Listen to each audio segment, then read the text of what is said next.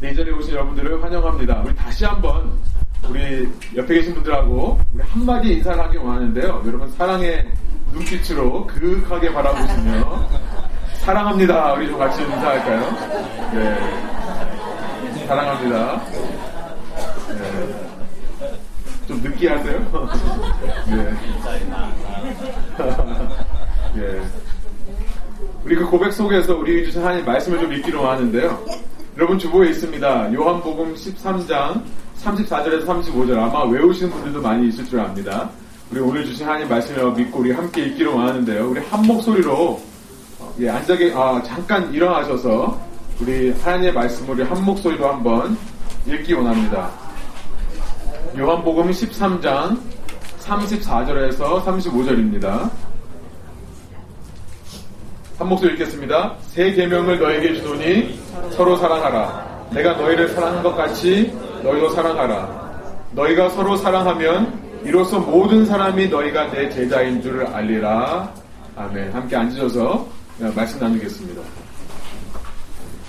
오늘 먼저 이 예배에 어, 저희 레분교회 처음 오신 분들 레분교회하는데 처음 왔다 하는 분들 손을 들어서 좀 표해 주실까요? 손 드는 거좀 부끄러워하지 마시고요. 예.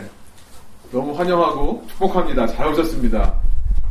또 레분교회 야외 예배 처음 오셨다 하시는 분들 어, 교회는 나왔지만 야외 예배는 처음 왔다 하시는 분들 잠깐 손 좀 들어보실까요?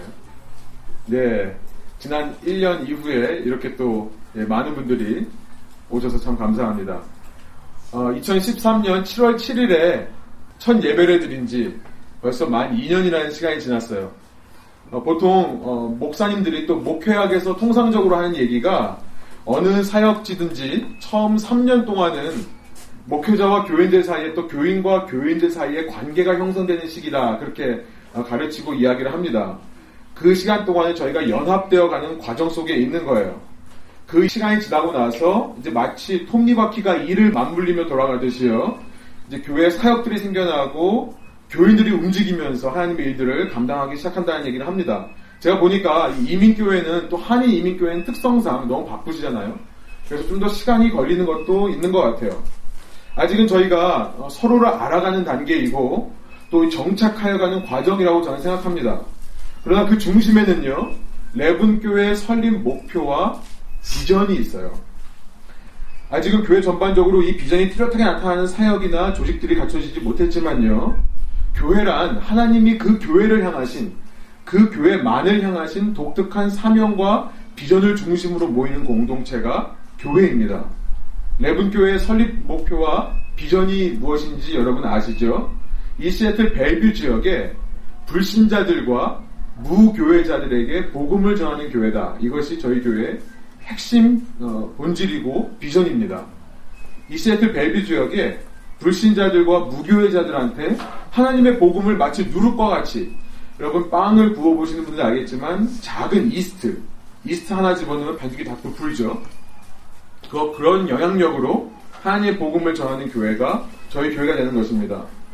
제가 이 교회를 개척하던 시간을 좀 돌아봤어요. 어떤 상황에서 교회를 개척했었나 돌아보니까 그때 제가 교회를 개척할 때 교회 개척 외에 두 개의 초이스가 있었습니다. 선택이 있었어요. 하나는 뭐였냐면 전에 사역하던 이제 사역지를 사임하고 나와서 어, 사실은 동부로 진학하는 거였습니다. 동부로 진학하는 것은 사실은 제가 교회 그 이전 교회를 사역하기 전부터 꿈꿨던 거예요. 제 어릴 때부터 꿈이에요. 제 어릴 때부터 꿈이 뭐였냐면은 좋은 교육을 받아서 좋은 목회를 하고 싶은 게 꿈이었어요. 제가 만약에 목회를 한다면 제일 좋은 신학교에 가서 정말 잘 배워서 정말 제대로 된 목회를 하고 싶다. 사실은 신학자가 꿈이었거든요. 근데 하여튼 그렇게 꿈이 있었는데요. 거기에 한 가지 초이스였고 두 번째 초이스가 뭐였냐면 어느 캐나다의 한 대형 교회에서 저를 어, 교육부를 담당하는 총괄 하는 목회자로 초빙을 했습니다. 사임함과 동시에 초빙을 받았어요. 그래서 어, 그렇게 그런 초이스가 있었어요. 그런데 너무 뚱딴지 같게도 제 마음속에 이 땅에 있는 특별히 청년들을 바라보면서요. 그때 당시 제가 기억에 스타벅스나 이런 데 들어가면은 젊은 사람들이 이렇게 와서 얘기만 하면 제 마음이 막 뛰었어요. 참 신기했어요. 그, 그들에게 어떻게 하면 복음을 전할 수 있을까. 그런 마음들이 많이 일어났던 시기였습니다.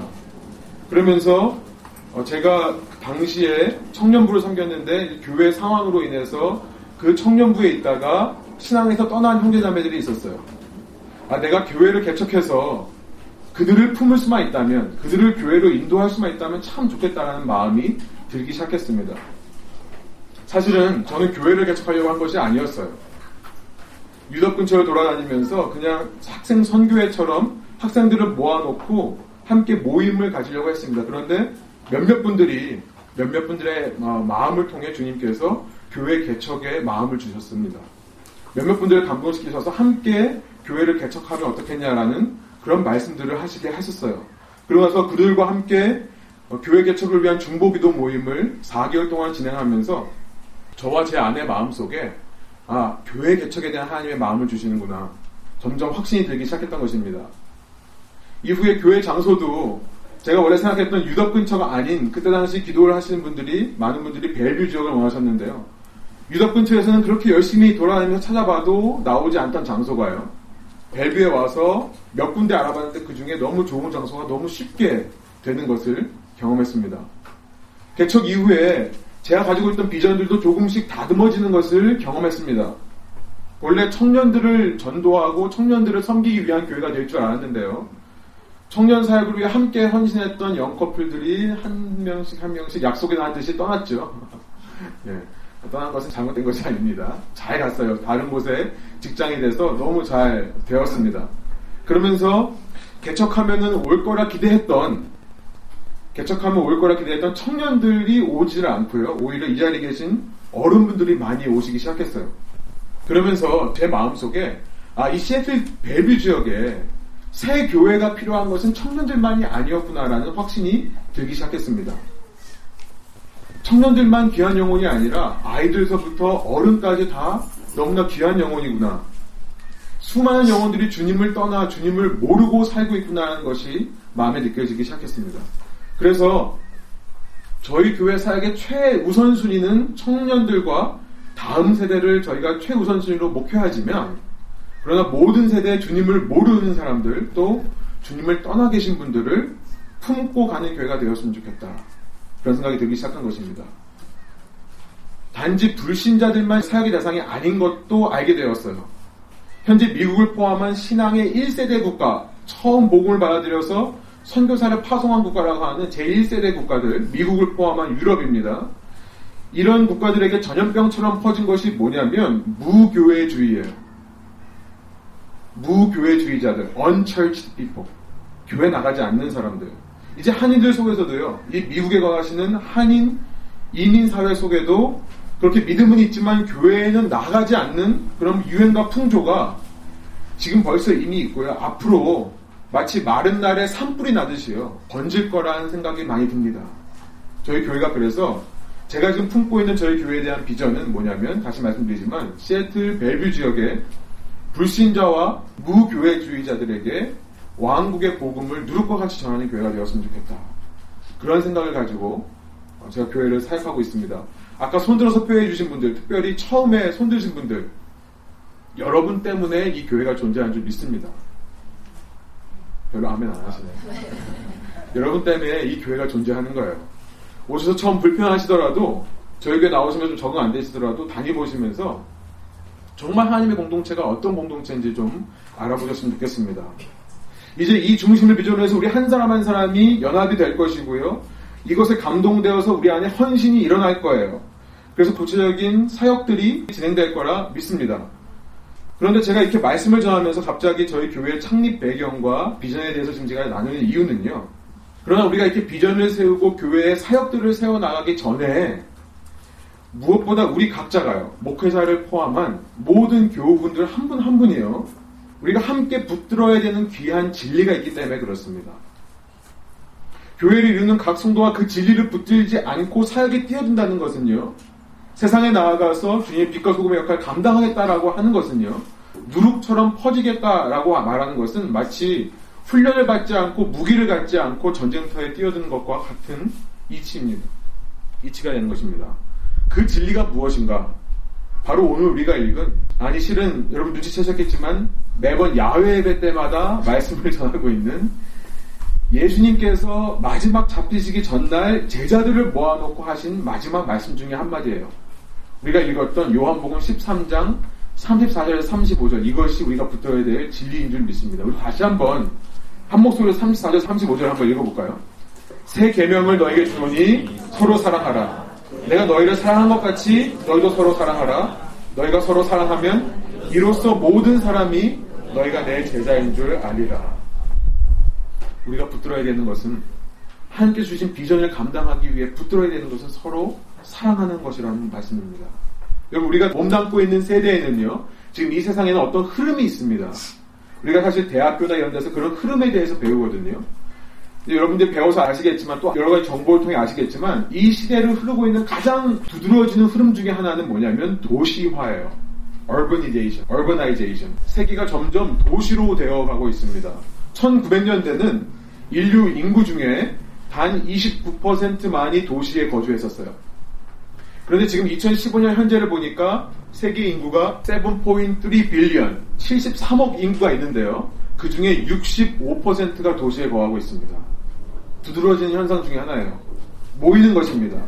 모여서 뭘 합니까? 생산력을 만들어낼 뿐만 아니라 사람들과 사람끼리 모여서 말을 만들어내죠. 이 도시화되는 문화 속에서는요, 정보 전달력이 핵심이에요. 이것은요, 복음을 전달하는 데 있어서 유례없는 기회일 수 있습니다.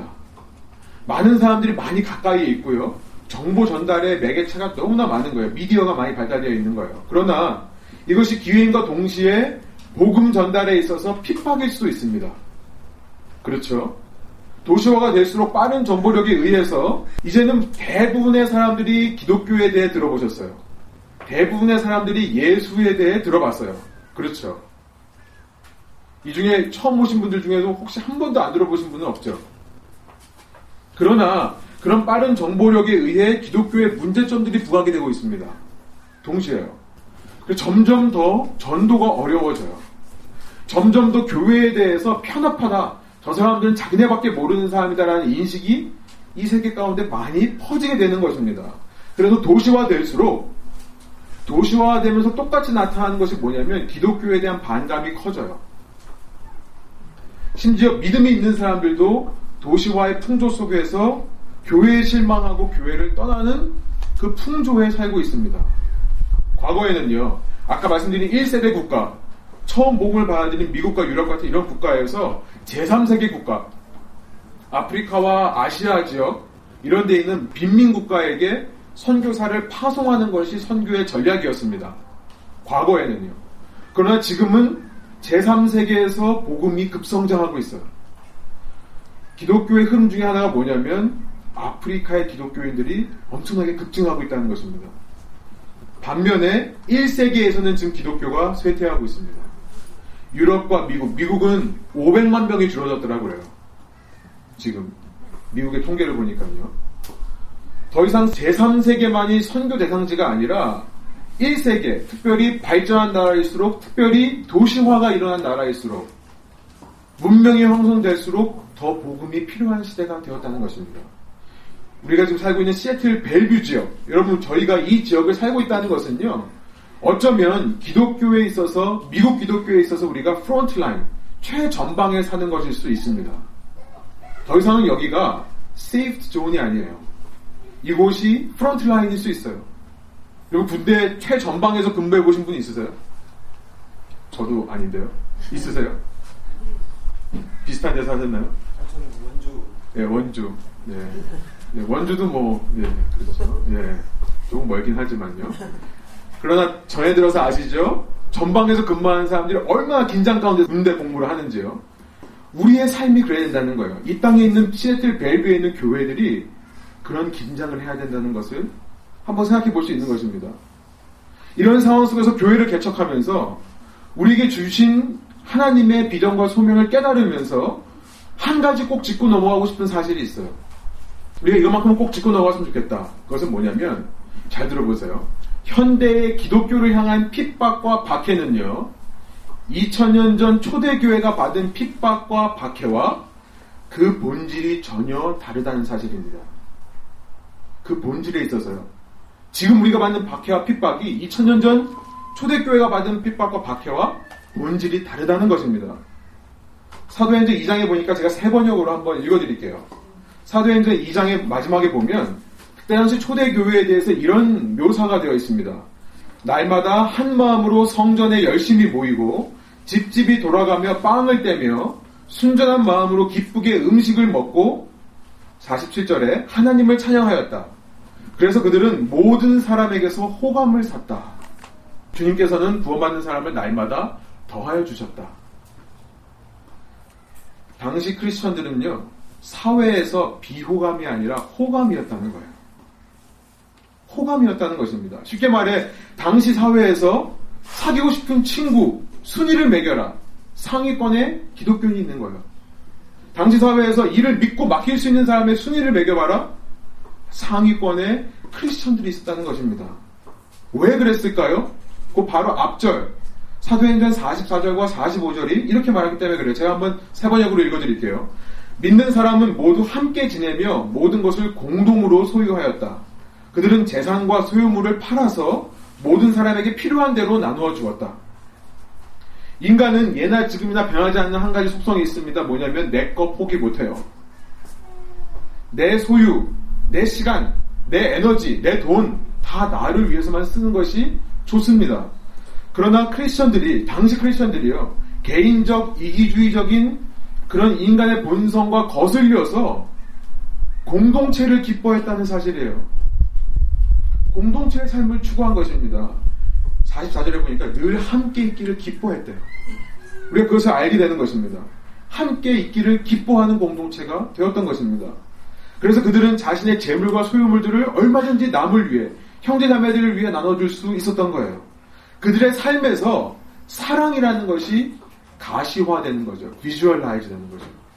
보이지 않는 사랑이라는 개념이 내 것을 포기하며 다른 사람을 섬기는 사랑에서 보여지는 것입니다. 그러나 그들에게 단 한 가지 문제가 있어요. 그것이 뭐냐면 인간적으로 보기에 그들은 너무나 호감이 돼요. 너무나 며느리 살고 싶은 사람들이에요. 사회 삼고 싶은 사람들이에요. 그러나 그들이 자꾸만 시저, 로마 황제, 로마 황제가 주, 주님이라고 고백을 하지 않는 거예요. 다른 건 다 좋은데 한 가지 마음에 안 드는 게 뭐냐면 자꾸 예수만이 주래요. 시저가 이 땅에 팍스 로마나 이 로마 황제의 통치로 인해 평화가 옵니다. 그것을 인정하지 않고요. 시저가 구원자가 아니라 예수가 구원자라는 얘기 자꾸 하는 거예요. 크리스천과 데이트하고 싶고요. 크리스천이라면 믿고 내 자식들을 맡길 수 있는데요. 딱 한 가지 그들의 신앙 고백이 문제였던 것입니다. 야 그냥 시저도 섬기고 예수도 섬겨라. 그렇게 권유해 보기도 하지만 절대 그렇게 못한다는 거예요. 그러니까 이것으로 인해 로마 사회에서 핍박과 박해를 받기 시작하는 것입니다. 죽여도 예수만이 주라고 고백을 하는 것입니다. 그런 핍박과 박해가 있었던 거예요. 여러분 그런데 오늘날은 어떻죠? 사람들에게서 내가 예수 믿는 것 때문만에 핍박과 박해를 받습니까? 솔직히 우리 중에 교회 안 나가고 싶으신 분들이 있잖아요. 그렇죠? 예수님 안 믿고 싶으신 분들이 있잖아요. 그런데 우리가 세상에 나아가서 세상 사람들과 만날 때요. 아, 예수님만이 소망이다. 미국엔 소망이 없고, 한국에는 소망이 없고, 예수만이 소망이다. 요 얘기 때문에 우리가 욕을 먹습니까? 민주주의, 자본주의 논리에 충실해야 되는데 왜 교회에선 자꾸 하나님의 왕국의 논리를 가르치냐? 그것 때문에 나 교회 못 가겠다. 그런 사람들이 있습니까? 아니요. 지금 세상은요, 믿음 때문에 교회 다니는 사람 싫어하는 것이 아니죠. 믿음 때문에 예수님을 거리를 두는 것이 아니죠. 지금 사회에는요, 어떤 믿음이라도 서로 존중하고 이해하는 분위기가 형성되어 있어요. 지금 박해는 어디서부터 오는가? 그 예수를 믿는다는, 죄송합니다. 인간들이 꼴 보기 싫은 거예요. 예수님을 믿는다는 사람들이 보기 싫은 거예요. 여러분 속 시원하신 분 있으시죠? 그들에게 상처를 받는 거죠. 아니, 예수를 믿는다면서 교인들 모아놓고 약장수처럼 매주 막 침튀기면서 설교하고 그러면서 돈을 긁어 모아가지고 자기의 세력을 만들고 하나님의 말씀을 전한다면서 온갖 인간적인 생각으로 사람들을 세뇌시키고 brainwash 시키고 혹은 hypnotize 최면을 걸고 여러분 그런 목회자들이 꼴 보기 싫은 거 아닙니까? 네.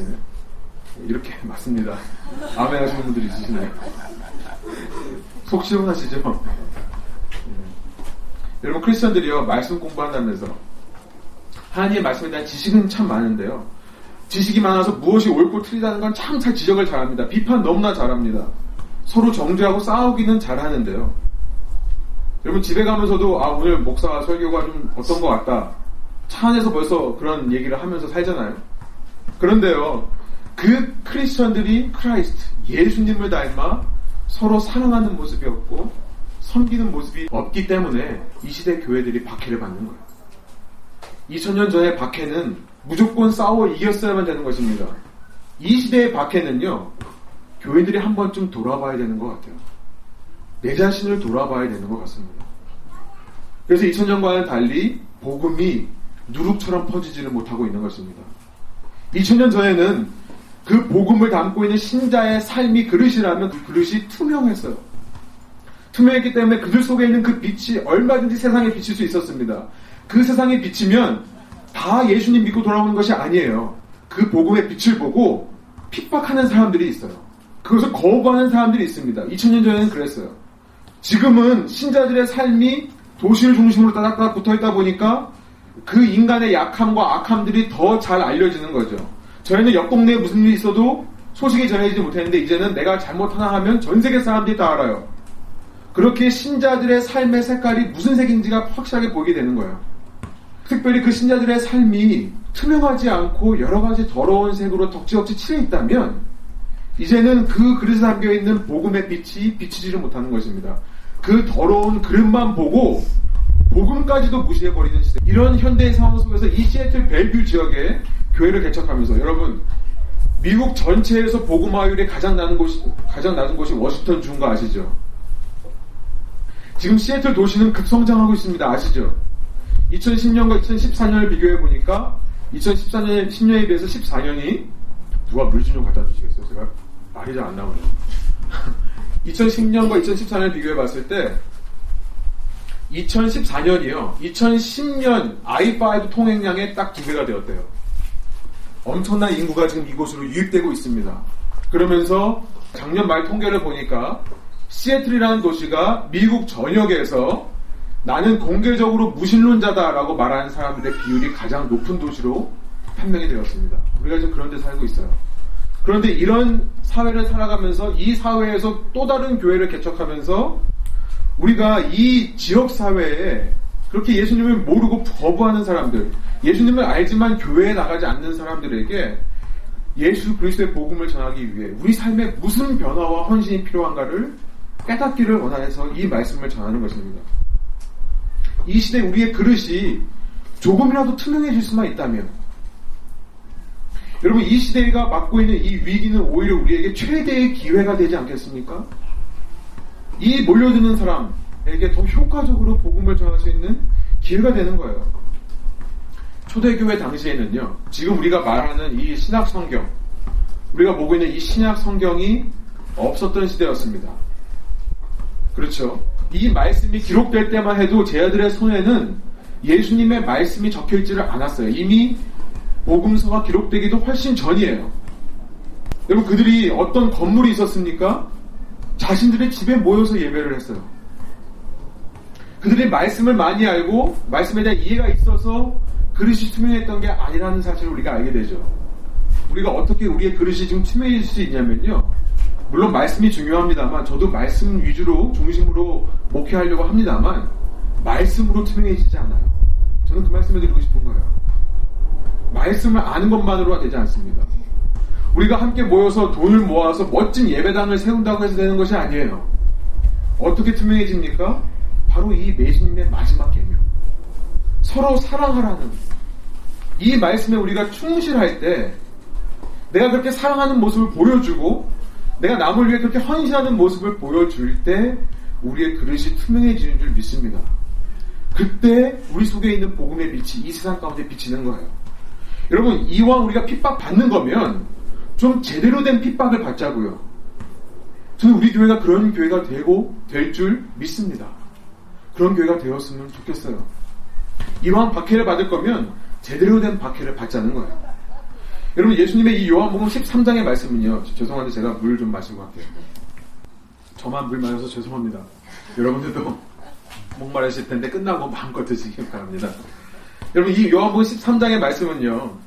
예수님께서 이제 십자가에 달려 돌아가시기 마지막 전날 밤에 어떤 context 속에서 제자들을 모아놓고 말씀하신 것이 아세요?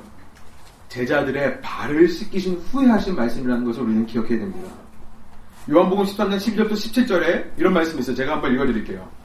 그들의 발을 씻으신 후에 옷을 입으시고 다시 앉아 그들에게 이르시되 내가 너에게 행한 것을 너희가 아느냐? 내가 지금 너에게 무슨 일을 한 건지 너는 아느냐? 예수님께서 물어보세요. 너희가 나를 선생이라 또는 주라 하니 너희 말이 옳도다. 내가 그러하다.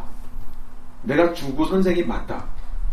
내가 주와 선생이 되어 너희 발을 씻었으니 너희도 서로 발을 씻어주는 것이 옳으니라. 너희가 나를 주라고 고백하고 스승이라고 고백한다면 내가 지금 한 것처럼 너희도 한 것이 맞지 않겠니? 내가 너에게 행한 것 같이 너희도 행하게 하기 위해 본을 보이려 하였노라. 그러면서 16절에 이렇게 말씀하세요. 내가 진실로 진실로 너에게 이르노니 종이 주인보다 크지 못하고 보냄을 받은 자가 보낸 자보다 크지 못하니 너희가 이것을 알고 행하면 복이 있으리라. 그리고 나서 세 계명을 너에게 주노니 너희가 서로 사랑하라. 내가 너희를 사랑한 것 같이 어떻게 해요? 내가 너희를 사랑한 것 같이 어떻게 해요? 내가 너희의 발을 씻긴 것 같이 서로 사랑하라. 서로 발을 씻겨주라는 말씀이에요. 너희가 서로 사랑하면 그렇게 발을 씻겨주며 서로 사랑하면 이로써 모든 사람이 어떻게 해요? 이로써 모든 사람이 너희가 내 제자인 줄 알리라. 그렇게 되면 너의 삶이 투명해져서 세상에 있는 모든 사람이 너희 속에 있는 빛을 보게 될 것이다. 말씀하시는 것이 아니겠습니까? 여러분, 우리가 제대로 된 핍박 받기를 원합니다. 나의 못남과 악함 때문이 아닌 이기적인 삶 때문에 나 중심적인 태도 때문에 받는 것이 아니라 내 속에 주님을 주라고 고백, 예수를 주라고 고백하는 고백 때문에 여러분 그래서 우리들은요 모일 때마다 내 자신을 돌아보고 스스로의 사랑에 있는 모습이 있는가 점검하는 것입니다. 우리 중 믿음이 없는 분들 여러분 여러분이 예수님으로부터가 아니라 그 예수를 담고 있는 그릇들로부터 상처를 받으시고 그 그릇들로부터 고통을 받으신 것을 이 시간 깨달으셨으면 좋겠습니다. 여러분이 만난 것은 그릇일 뿐이에요. 그 그릇 속에 있는 빛이 가려져 있었기 때문에 여러분들이 상처를 받으신 겁니다. 여러분 저희 이 가운데 예수님을 모르시는 분들, 믿지 않는 분들에게 제가 간절히 부탁드리는 것은요. 저희와 함께 신앙생활을 하면서 그 빛을 알아가셨으면 좋겠어요. 목회자로서 여러분에게 대신 사과드리고 싶어요. 정말 죄송합니다. 어떻게 해서라도 그 마음을 풀어드리고 싶어요. 그러나 이것만을 아셨으면 좋겠어요. 그것이 본질이 아닙니다. 여러분이 교회를 거부하는, 예수님을 거부하는 이유, 그것이 본질이 아니에요. 본질이 아닌 것 때문에 예수님을 놓치지 마십시오. 누구보다 여러분을 사랑하시는 그분을 멀리 하지 마십시오. 공동체를 통해 이 공동체가 내 몸이다 말씀하신 그 예수님의 신비로운 신앙의 감격과 신앙의 참 능력을 발견하신 여러분 되시기를 소원합니다. 이 가운데 예수님을 믿는 분들 다시 한번 우리 가운데 결단이 있었으면 좋겠어요. 투명해지기 위해 내가 예수님의 말씀처럼 서로 발을 씻기는 사람이 되자. 그런 결단과 헌신이 있을 때에 우리의 모임을 주님께서 기뻐하시고 이 모임을 통해 주님께서 이 땅 가운데 불신자들과 무교회자들에게 주님의 복음의 빛을 누룩과 같이 흘려 보여줄 줄 믿습니다. 함께 기도하시겠습니다.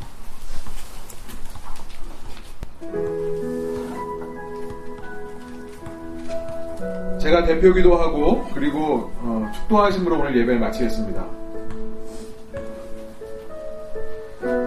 하나님 저희가 이 시간 주님의 말씀 앞에서 이 말씀이 어떤 상황 가운데 말씀하셨던 것임을 다시 한번 깨닫습니다. 주님께서 제자들의 종처럼 되셔서 발을 씻겨주신 사건. 제자들은 그 사건 앞에서 너무나 의아해했고 너무나 충격을 받았습니다. 그러나 예수님께서 말씀하셨습니다. 내가 이렇게 한 것은 이것을 보고 너희가 서로에게 나를 따라하는 마음으로 사랑을 베풀기를 섬기기를 원하기 때문에 이것을 한 것이다. 너희에게 새 계명을 준다. 다른 것 다 필요 없다. 너희가 이거 하나만 지키면 된다.